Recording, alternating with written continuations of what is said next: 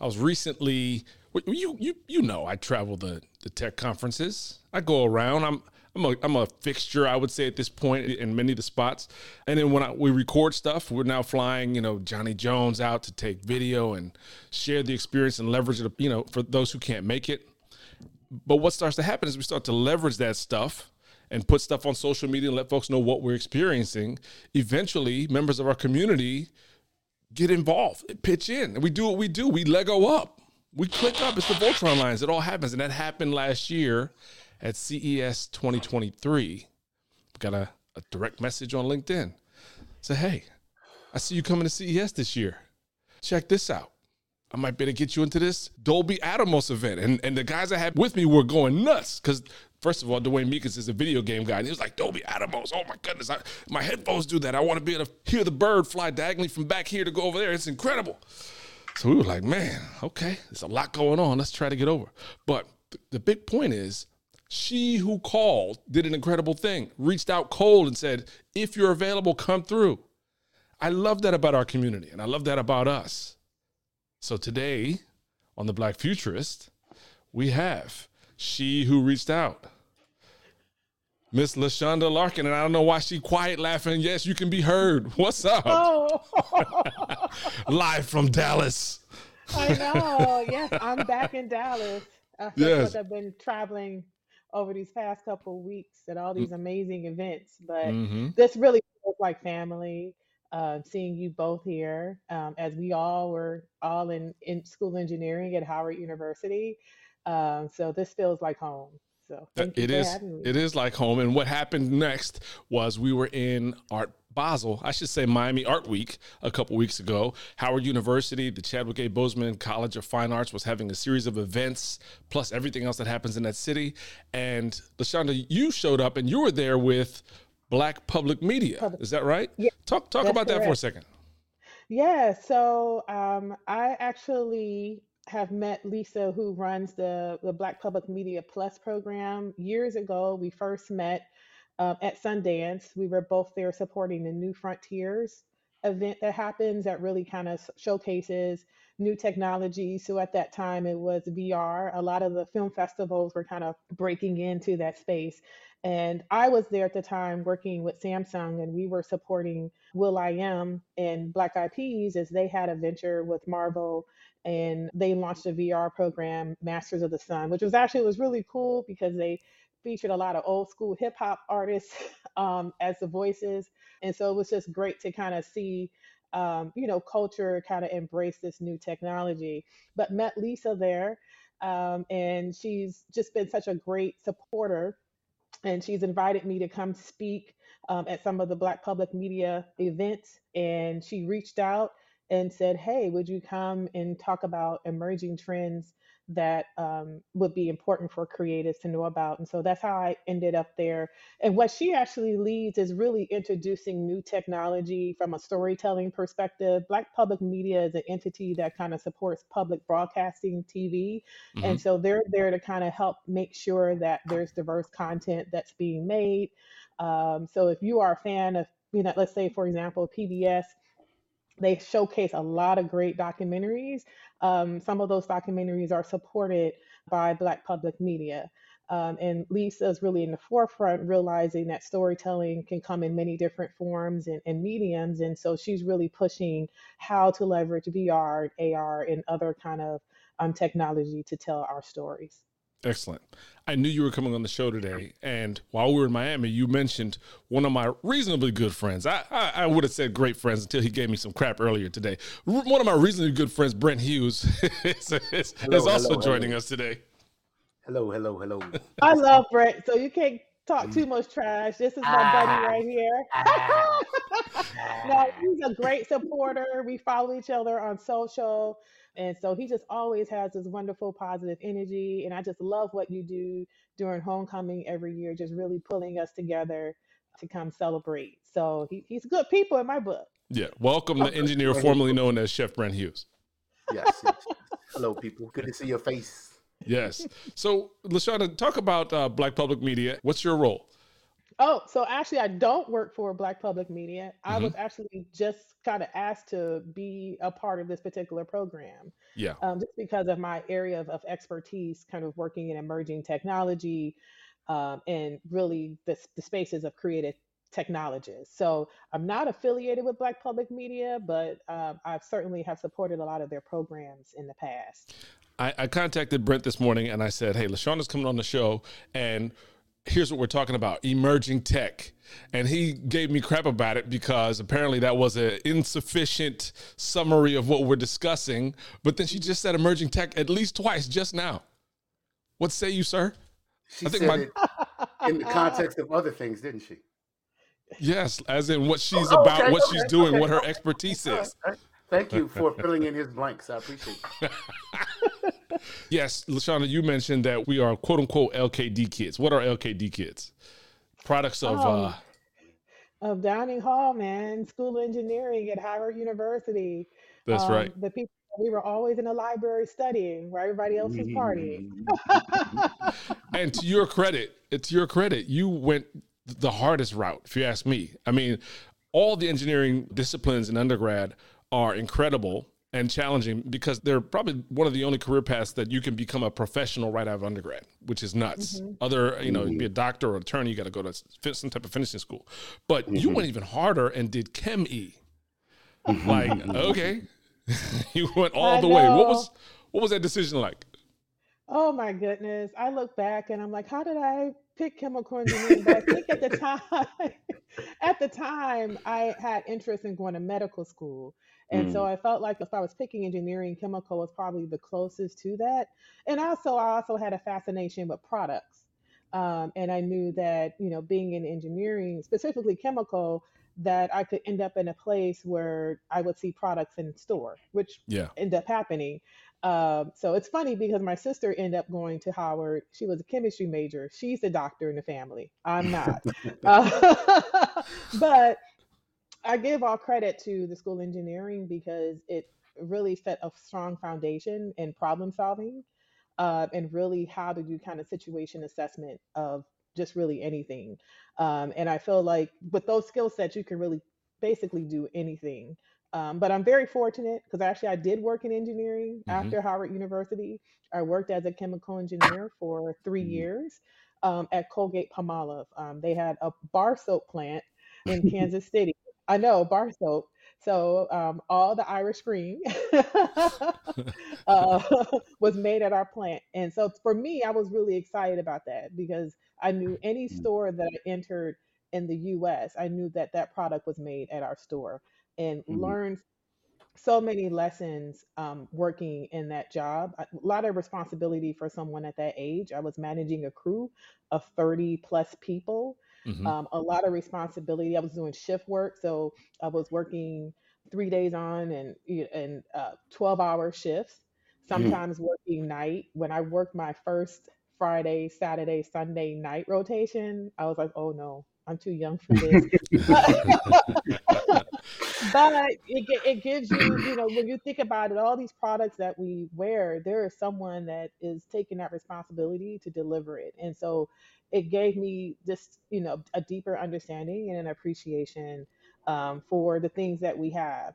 But it also forced me to say, you know what, I need to make a change. Mm. So um, after doing three years working at Colgate, I decided to go back to school full time, and I went to Duke University to get my MBA to go into marketing.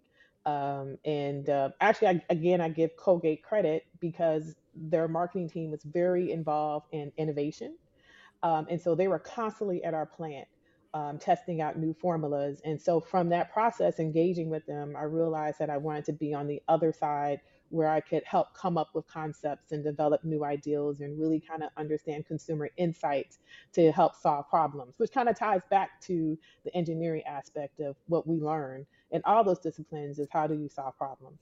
A hmm. couple things there. Number one, I would have never thought that the formula for Irish Spring ever changes. Like I would have thought it's just what it is. You guys just wash, rinse, and repeat, quote unquote, tongue in cheek, the same formula over and over and over again. Maybe the stuff on the production floor might change, the processes get more efficient, but I would have never thought that they'd change the formula. Um, oh yes. Um, when I was there, we were actually launching a new SKU with aloe. So um, they were adding aloe to the formulation, uh, but then you're also changing fragrances. There were also products that had antibacterial agents in there. So yeah, dabbled in a lot of different kind of changes with the formula. Interesting. Second thing, and Brent, I want to hear from you on this too. When we Mm-hmm. came out of school, you, you touched right on it. I was civil at the time. And so my Mm-hmm. internships were in construction or demolition. And so you have this 19, 20, 21 year old kid managing a crew of, like you say, 20 people on different shifts. And, and I'm the guy, which is crazy. As a male, one of my coping mechanisms was okay, I better grow some facial hair because I can't walk around looking like this. Did you ever have that experience, Brent? What, was, what were your uh, early jobs coming out and how did you deal with that? So um, a lot of us went from Howard. Me, Ralph, Janaea, Tin, Trebas. We all went to GT management training program. So we were kind of groomed for that management thing early on, but I realized that wasn't what I wanted like long term. They're like, oh, you could be a CE something. You know, I was like, no, I'm not really interested in that. But early on, I did have that experience. My first rotation, I was working in a network operations center, and it, it- was kind of a ability thing that kind of moved me up because a lot of folks had been there a long time and they were kind of happy with what they were doing. And I came in writing scripts and making programs. So I'm like, yo, if you want me to do this every day, I'm gonna run a script in the background to do it overnight, so I don't even have to. Mm. They're like, you know, the next day they're like, so what? So what is this? I'm like, oh, I just made a little visual something something. Hey, wait a minute, what skills do you have? Right, right, right. So, and it was um, and it was kind of that thing at the beginning too. It was like, who is this this this uh college kid coming in with, you know, doesn't have any experience. What can he add to the pot? And and that was sort of the thing too. It was. I'll give credit to the person that was managing the program. She did want to hire a lot of black engineers. Mhm. In hindsight, the only issue is she came to Howard for all of those. There were a couple that came from um, I don't Georgia find a problem Tech. with this. I mean, in in the scheme of things, you know what I'm saying. You know what I mean. It's like um, it's like us having the only swim team, right? I'm happy for that, but it's disappointing in a way.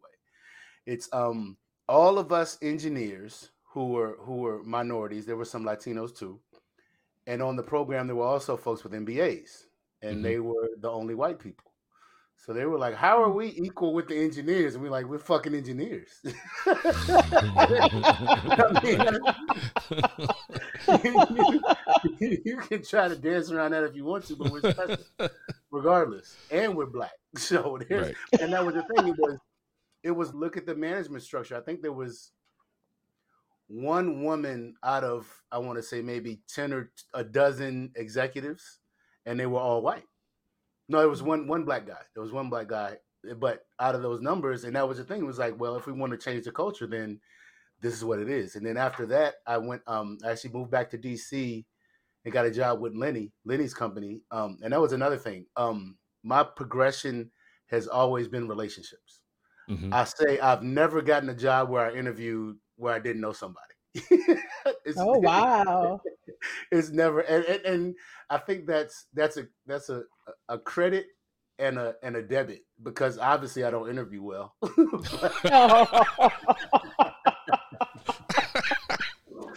Actually, a job I have now, again, small world. When I quit to to um, cook for a while, I met this woman when I was running the bar, and I just happened to run to her last year. And now I work for the company she she worked for before. And I talked to her after I got hired. I was like, "Yeah, thanks for looking out." She was like, "I didn't say anything. That was Mm. you." I was like, "Oh, okay, thanks." You just had a, you have a whoopee. You have a safety blanket that you that you actually don't even need.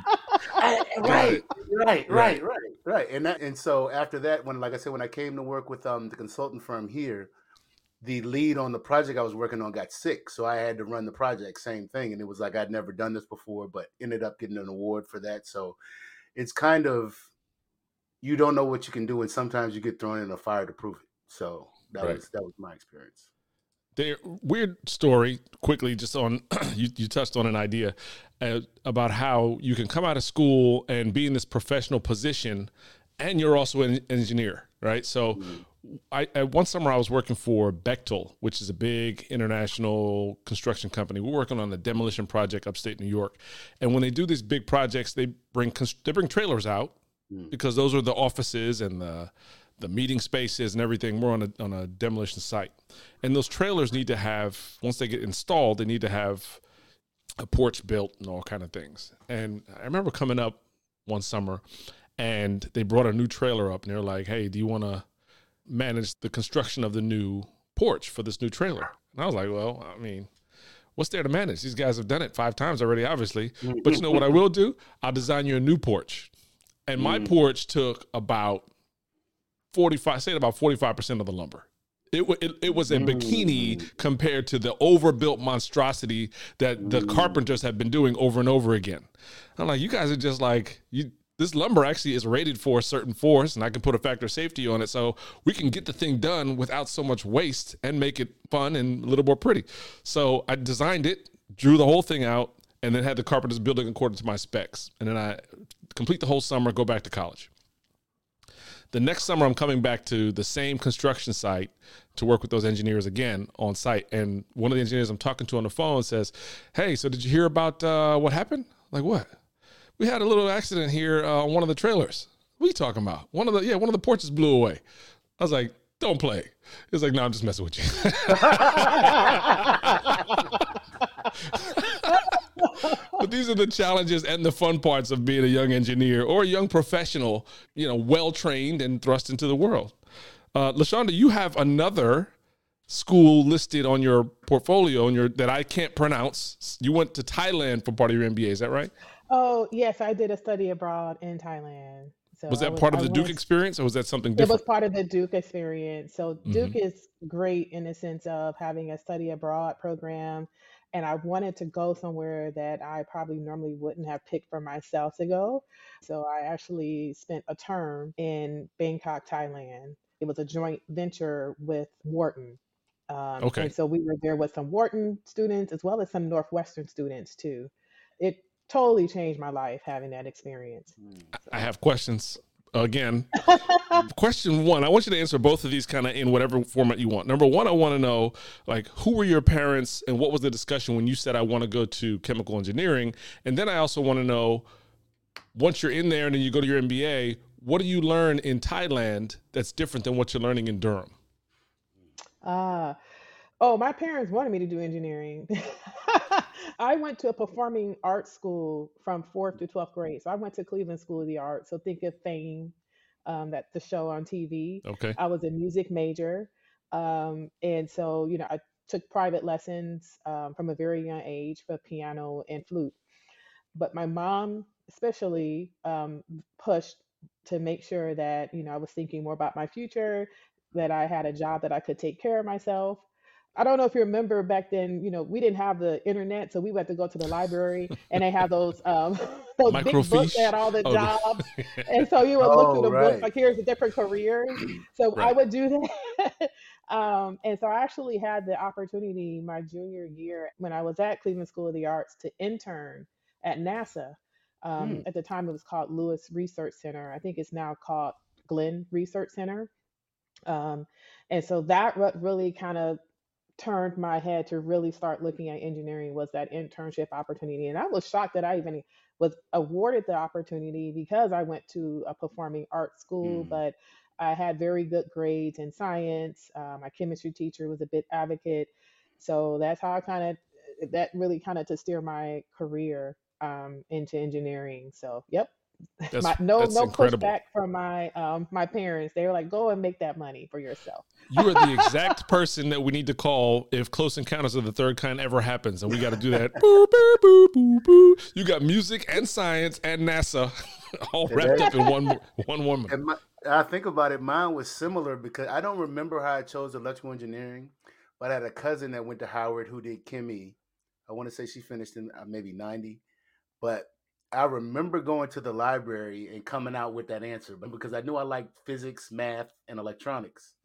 But I don't. I, I remember going to the library and coming out with saying, "Oh, electrical engineering. That's going to be it." wow, that's great. So, oh, and I started taking piano during the pandemic too.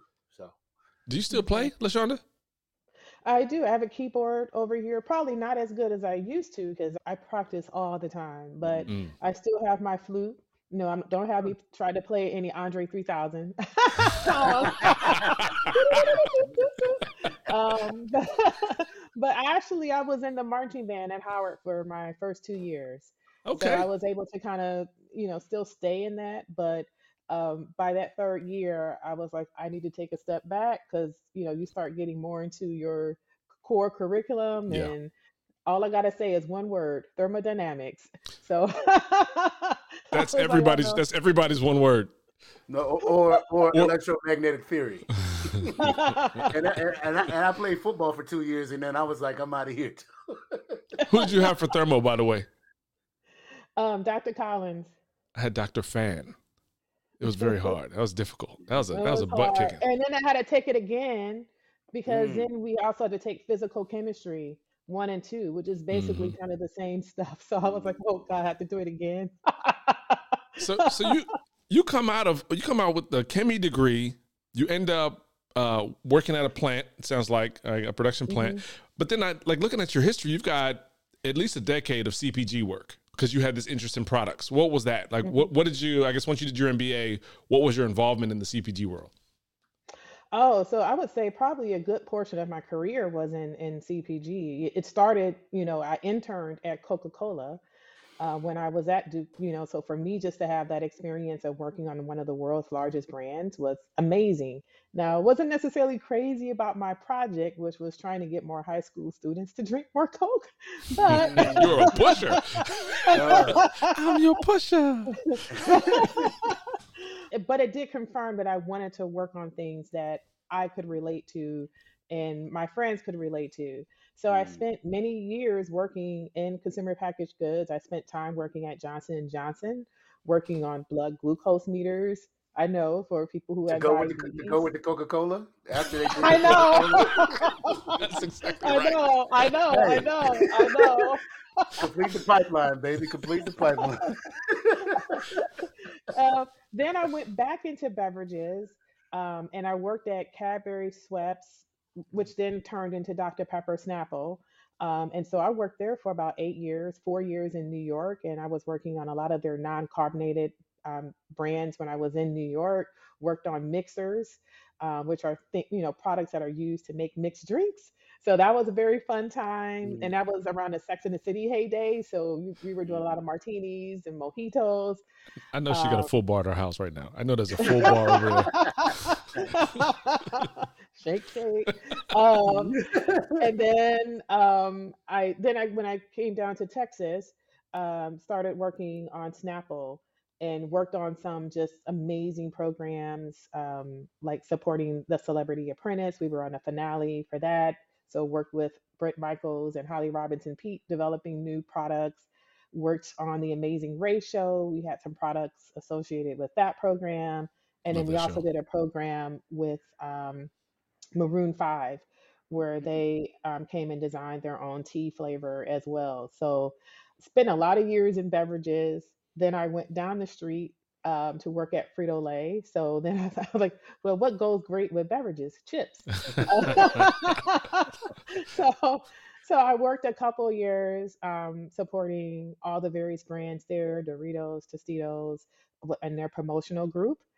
Um, and then one day I got a call from a headhunter about an opportunity at Samsung to work in VR. And that's what kind of started me on my path to go more into emerging tech. This is where we get to pondering tomorrow. See, Brent and I manage a, a shared thread on what is that? I guess it's a group on Instagram. Um, yeah, yeah. Is it a group? What is that called?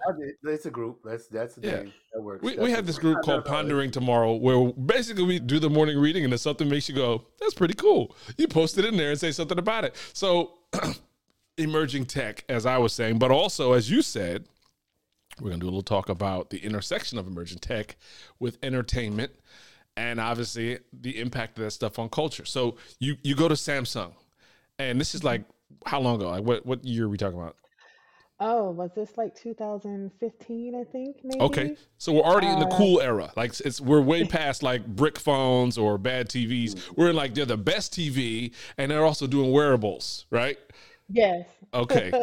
Tell me, what did you learn at Samsung? And are they the coolest in the space? Were they the coolest in the space?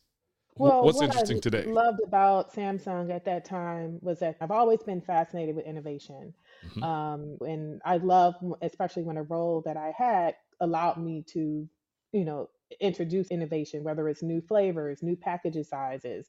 Um, but this was the first time that I actually worked on something that was totally new to the industry. So I was part of the team that helped to launch VR headsets, Gear VR, to the US market. Um, and so that was an interesting process because when I first joined, the product was in beta. So every day it was like, I think we're going to launch or we're not going to launch. So I had to be very comfortable with uncertainty and ambiguity because it was every day it was like, what's happening here? Um, but was was it already launched in. Korea or somewhere else? And we're- you're just trying to figure out how to get it in the US market? Or was this the core market that we're introducing? No, it was launching kind of uh, globally. Okay. in a sense. But I do know that Korea gives a lot of weight to the U.S. market um, Mhm. because a, a good portion of the sales come from this market. Yeah. Um, so yeah, so what I loved about this assignment was that it it really kind of clearly highlighted for me the importance of not just supporting the device, but really looking at the ecosystem. So also from a content perspective. Uh, we had a great partnership with Facebook, with Oculus, Mhm. um, but they were only delivering a certain type of content for us. Um, and so Samsung took basically said, hey, we're going to develop our own um, app as well that features a different type of level of content because it's great you can put these devices out there, but what's going to keep people intrigued is the content and having Yeah. just constant content coming through. Um, and so that's where I really started to get exposure working with creatives. Um, and in that space, I was realizing because this was the early days, there weren't really a lot of people of color, um, you know, working in this space. And so I actually cold called a couple of individuals Mm. who were working in this space, and it was great. Like it, it started to create this community. Um, it almost started to feel like a little bit of a Harlem Renaissances in a sense. You know, we Nice. would all show up at Oculus Connect, and I would hang with all these cool, you know, people of color who were wanting to venture and do something in the VR space. And what was interesting too, that I was starting to come across a lot of directors um, who, you know, normally would do t- 2D films and they were wanting to get in and expand um, what they do. And so I started mentoring, giving them tips because what I realized, especially with our community, is that there's really a big knowledge gap. And it's almost like why I reached out to you earlier in the year uh, about CES. I'm always wanting to make sure that we are aware of what's happening out there, especially Yeah. since we are helping to set the trend with our content. Um, and I feel like we need to also Mhm. understand the tools that are available to us. And so that kind of started this mentorship opportunity where I really started working with creatives. L- You know, something simple as let, letting them know we had a demo loaner program so they could showcase their VR work to a large group of people and not have to buy devices. You Yeah. know, Yeah. um, some people didn't even know about that or you know giving tips on when you're creating your content you know how do you stitch it so it doesn't look crazy um, or the type of content you know how does it perform you know because we could see performance you know hey this type of content performs well maybe you should kind of create in this space. Um, and from that experience with me mentoring um, people in this space and creatives that kind of led me to get into the television academy. One day one of the individuals i was working with reached out and said, you know, we thank you for all this great work that you're doing in this space. I think you should look at joining the academy and I would help shepherd your application through. And I was like, me? Really? Wow. Okay. Mm-hmm. And that's how I end up joining that piece. And so from that experience, I really started to learn how to work with creatives um, because you know they have all this great excitement and energy and thinking out the box, but there needs to be a process to kind of help streamline it so that it's beneficial and that they can also make money from it as well. So You're talking our language because we've touched on this topic before that engineers are creatives. And so, like, to hear you say, I'm working with creatives and they need to have a process, it's like, duh, this is obvious. You, you sound like an engineer t- Yes. teaching other non engineers how to engineer. That's actually Yes. it. Yeah, no, it is. Yeah, and I never imagined that my career would go this path because again, the early part of my career, many years, I was working in consumer packaged goods and I really Right. thought that I was going to stay in that space. Um, and I took a leap of faith with the Samsung position. And, you know, for the first three years of my time there, was really working in this innovative space of, of virtual reality. And what was great about it, there was no ROI. So, so Mm. of so you could we're just throwing money in. Oh, it's called it's gonna cost two hundred thousand dollars. That's okay. Let's do it. You know, I'm like, oh mm, really? Okay, great. So it was like the the early kind of wild wild west where anything kind of could go in this space. And then because of it being so new, our team started to kind of mentor and talk with other companies, you know, because then of course brand companies are trying to find unique ways to connect with consumers. So mm, went to different companies like Pepsi and Kraft to really talk to them about how to leverage VR with their content. So it was it was a really just fascinating um, time and experience that I, I think very fondly of, especially meeting so many great Black creatives in this space. I mean, mm. it really felt like this cool Renaissance kind of time. Love it. Brent, uh, quick note. When Mm. you invent the time machine, I need you to go back in time and give Leshawnda my phone number around Mm. 2015, right when the Wild Wild West money starts coming. Yeah, we need some of that Wild Wild West I money. need some of that right now. hey, you talk about the future. Where the next Wild Wild West money? Th- There, there was the question I wrote down. I wrote down, where is the new Wild Wild Where's West? the new Where's Wild the Wild current West? Wild Wild West, Leshawnda? Oh, I would say probably AI, but everybody is trying to really figure out how to leverage AI. I mean, I still think that there's something there with the metaverse.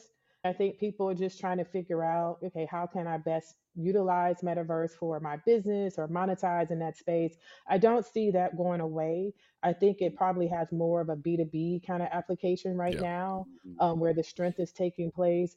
But definitely, I think everyone is trying to figure out AI. I think also immersive kind of experiences, whether it's using immersive technology or creating immersive experiences. I'm excited for you as you're going to CES, if you can see Dolby Live or see uh, the Sphere, you know, you're just seeing more and more places kind of pop up where consumers want to have a just a deeper experience. And then from a creative perspective, they want consumers to experience their content how they hear it in their mind.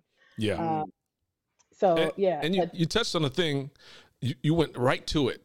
It oh, was did. the exact conversation that you were having and saying about where VR was is the conversation I've been having for the last year about this Sphere. It's like, okay, you've got this incredible venue, but what does it take to create content for it and who's allowed to and who's equipped to?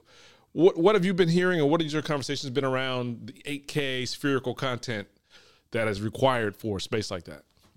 Well, I haven't really been involved in a lot of those discussions, but again, it goes back to the opportunity, even knowing about the opportunity. Do you have the training and the skills to develop this content? And so I hope that there, there are people who are helping to mentor people, especially people of color in this space, so that we can, you know, be a part of that experience as well. I mean, Yeah. again, when I think about culture, and what we drive. Um, I mean, if I just take like Usher and that whole experience um, in Vegas, just imagine if it was at the Sphere, you know. Um, and I Mm. think about so many people who went to go see him. It was it was amazing, all age ranges, all backgrounds, and so I think it's important, just as we have people who are in front of the camera, that we need people behind and working the technology as well, because sometimes there are things that happen that maybe people don't know about, but we do. Yeah. Mm. I remember when I started working in VR, one of the issues I had was there was a lot of content showing us rapping in these dark, like hallways, women women twerking underneath bridges, and I was like, and I was like, I know that there's more to us than that. Mm. you know. The word that came to mind was algorithm. Like Mm. somebody is programming what will be shown and that will create more creators who are going to create more of what the algorithm rewards and un- until we pull the curtain back on the wizard and say, "Hey, Wiz, could you uh, maybe in, entice some other images?" I, you know, I think that's something that's, that's a worthy goal. Like, how do we figure out how to incentivize other images? Yeah. yeah. You know, it's interesting. I'm I'm excited about what Netflix is doing. They just announced that they're going to start releasing more of their data. So mm-hmm. it's now giving a little bit more power to creators to understand how well their work is being received, you know, from a streaming perspective. Mm-hmm. And so I hope more companies will do that. Great. Hey, so I was just wondering, um, so what's coming up or what are you looking forward to or what are you excited about in, in emerging technology that's coming out now? So I'm really excited about where AI is going to go because I know that there's kind of these multiple sides where there's one where there's a fear um, mm. that it can take away opportunities and jobs and but then I'm also excited for what it can do, um, which is can help streamline process, um, help make improvements. Um, mm-hmm. I was just watching something today on TV where they were talking about how UPS is leveraging AI to help them determine what are good places to to deliver packages and what places are prone to have their packages stolen, and in those cases, mm-hmm. have it go to a UPS store. Which I'm like, you know, I'm all for that because I've I've had some packages stolen. right. Um, and so I've been looking at AI as far as how it's translating in various categories. You know, with my last role being at Dolby, I looked at a lot of the entertainment pillars. So I was looking at music, podcasts, mm. gaming, sports, movies, you know, all of it, because um, each one kind of has a different impact um, to different, you know, and how it's being leveraged. And so I know that's the talk of the town, but I, I think, you know, I see a lot of great benefit with AI. Um, and so that's what really has me excited. I'm still excited about the metaverse. Um, mm-hmm. I'm just curious, will it will it finally kick in? You know, because when you think about, you know, the metaverse and like let's take VR for example, it can be seen as an entertainment kind of format. And so if you think about your time as far as how you consume entertainment, like in a pie, you know, it's going to have to take away from something else that you're already mm-hmm. doing, whether you're listening to music or watching TV.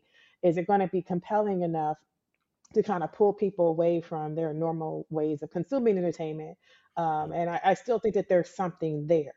Mm-hmm. So I, I, get the scary buzz on that. It's the iRobot scary piece. Like everybody inside the helmets, and nobody actually sees the other person. It's like, eh, do we really need that?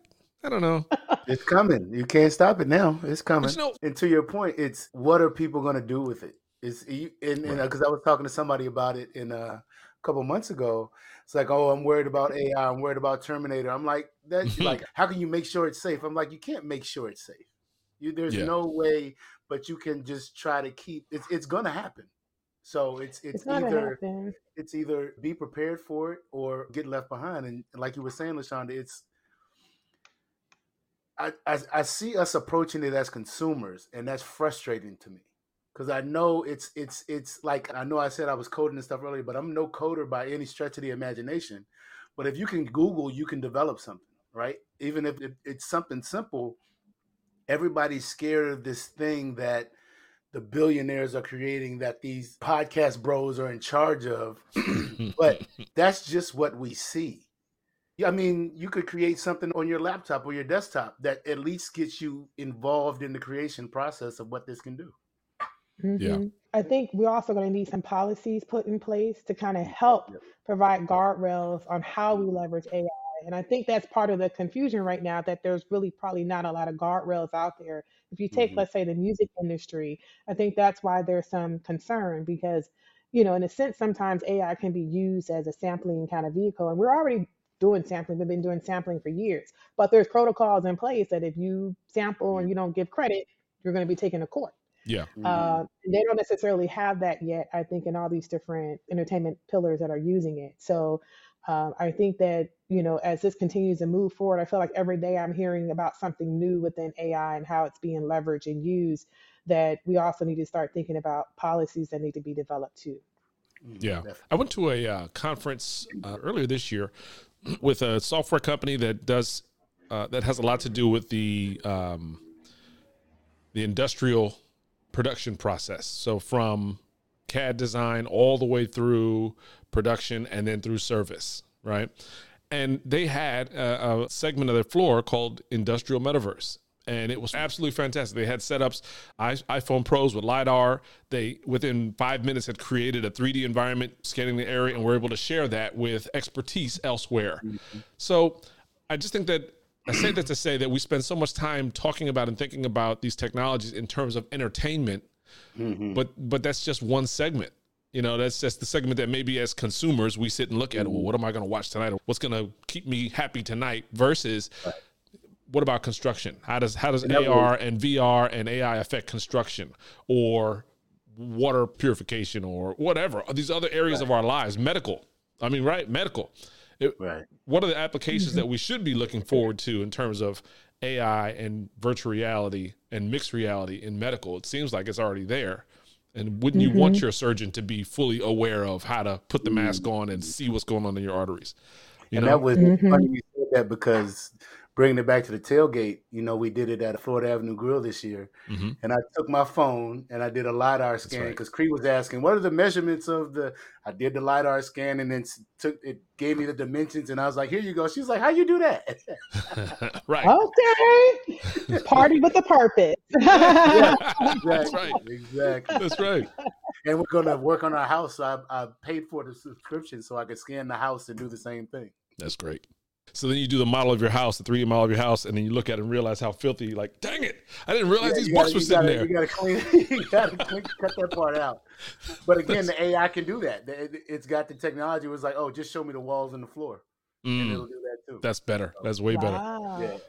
Leshawnda, what's next? If you put on your uh, your futurist hat and say, hey, look, man, this is where I think we're going in the next two years on the industrial side, and here's where I think we're going on the consumer side. What are you pre-positioning yourself for?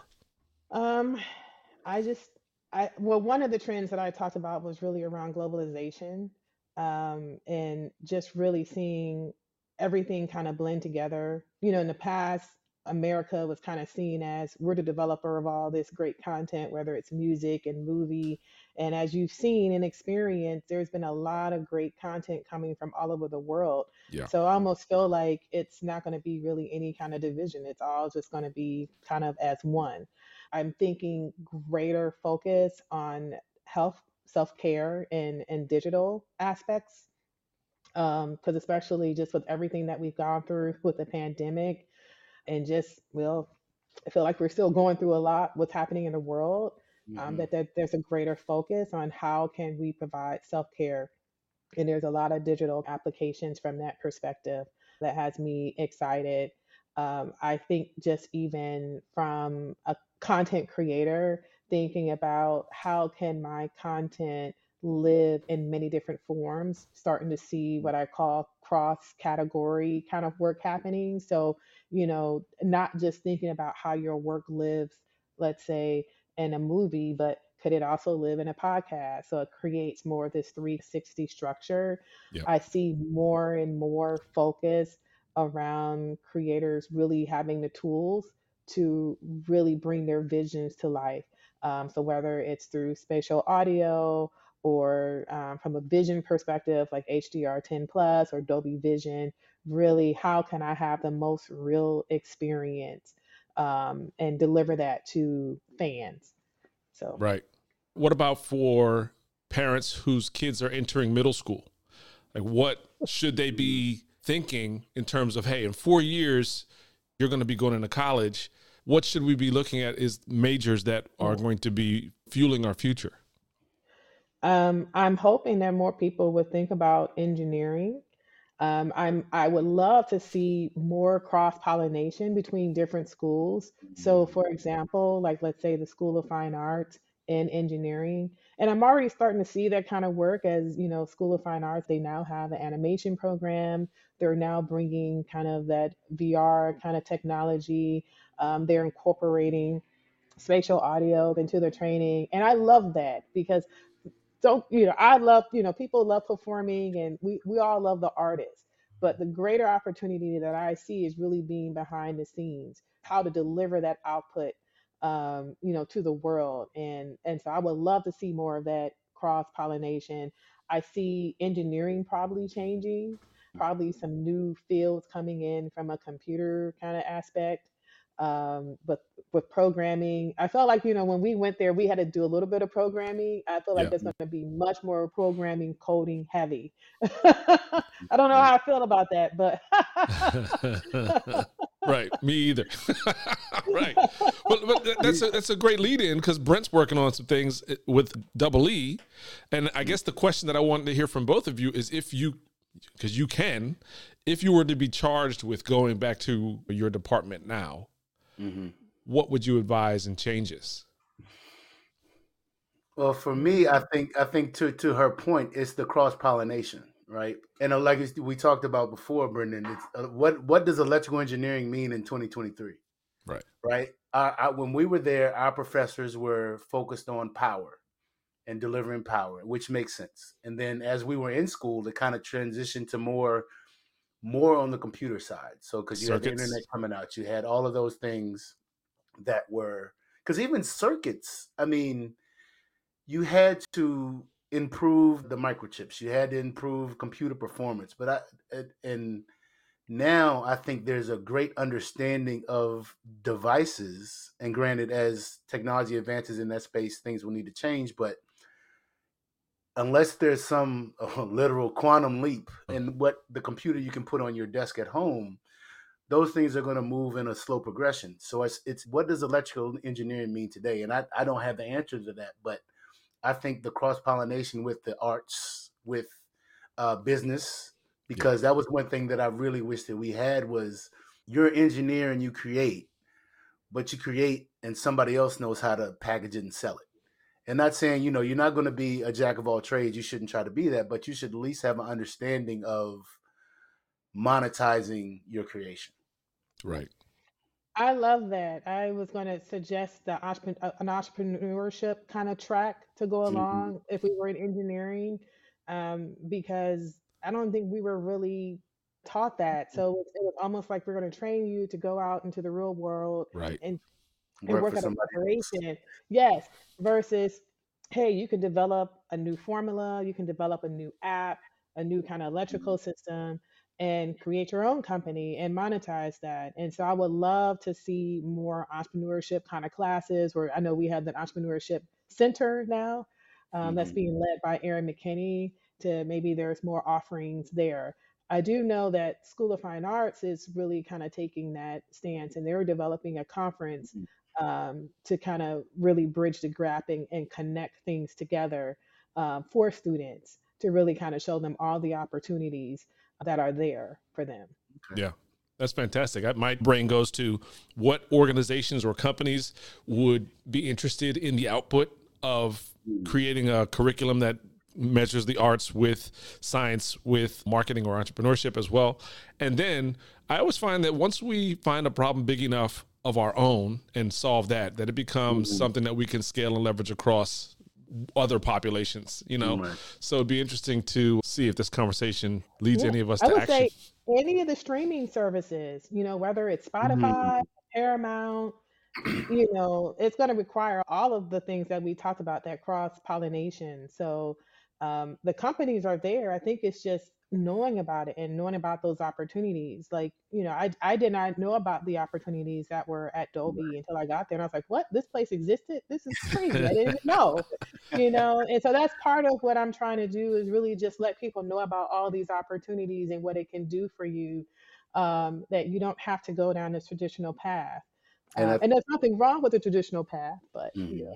And I think that that's part of it too. Is Bryndan, your question was, what are these kids have to look forward to when they go to college? And so many places aren't requiring that bachelor's anymore, right? Mm. So there's there's the opportunity there of, and I'm thinking like you were saying, the the the VR or metaverse is, is perfect for education. I think too, because if I tell a sixth grader that I'm an electrical engineer, how can I explain that to him so he understands it?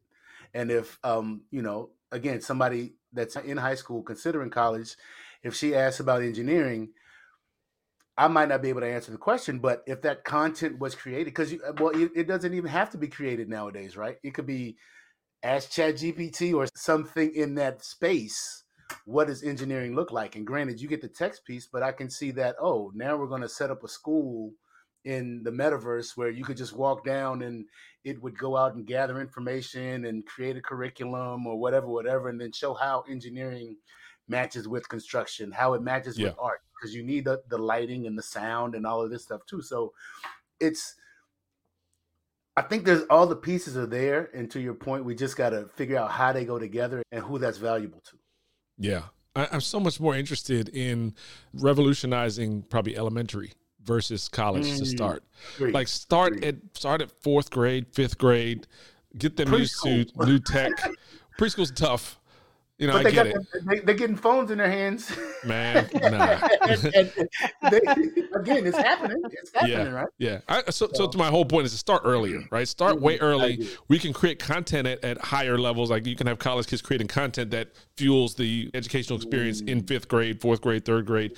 Uh, right. But but you fast forward 10 years past that, you've got these incredible people who are uh, not only digitally natives, but they're also mm-hmm. producers. They're used to consuming at a distance expertise from all around the world. And now they're hitting college. Mm-hmm. How will they become as alumni? How will they revolutionize and change their schools then versus kind of starting so late in the process as college?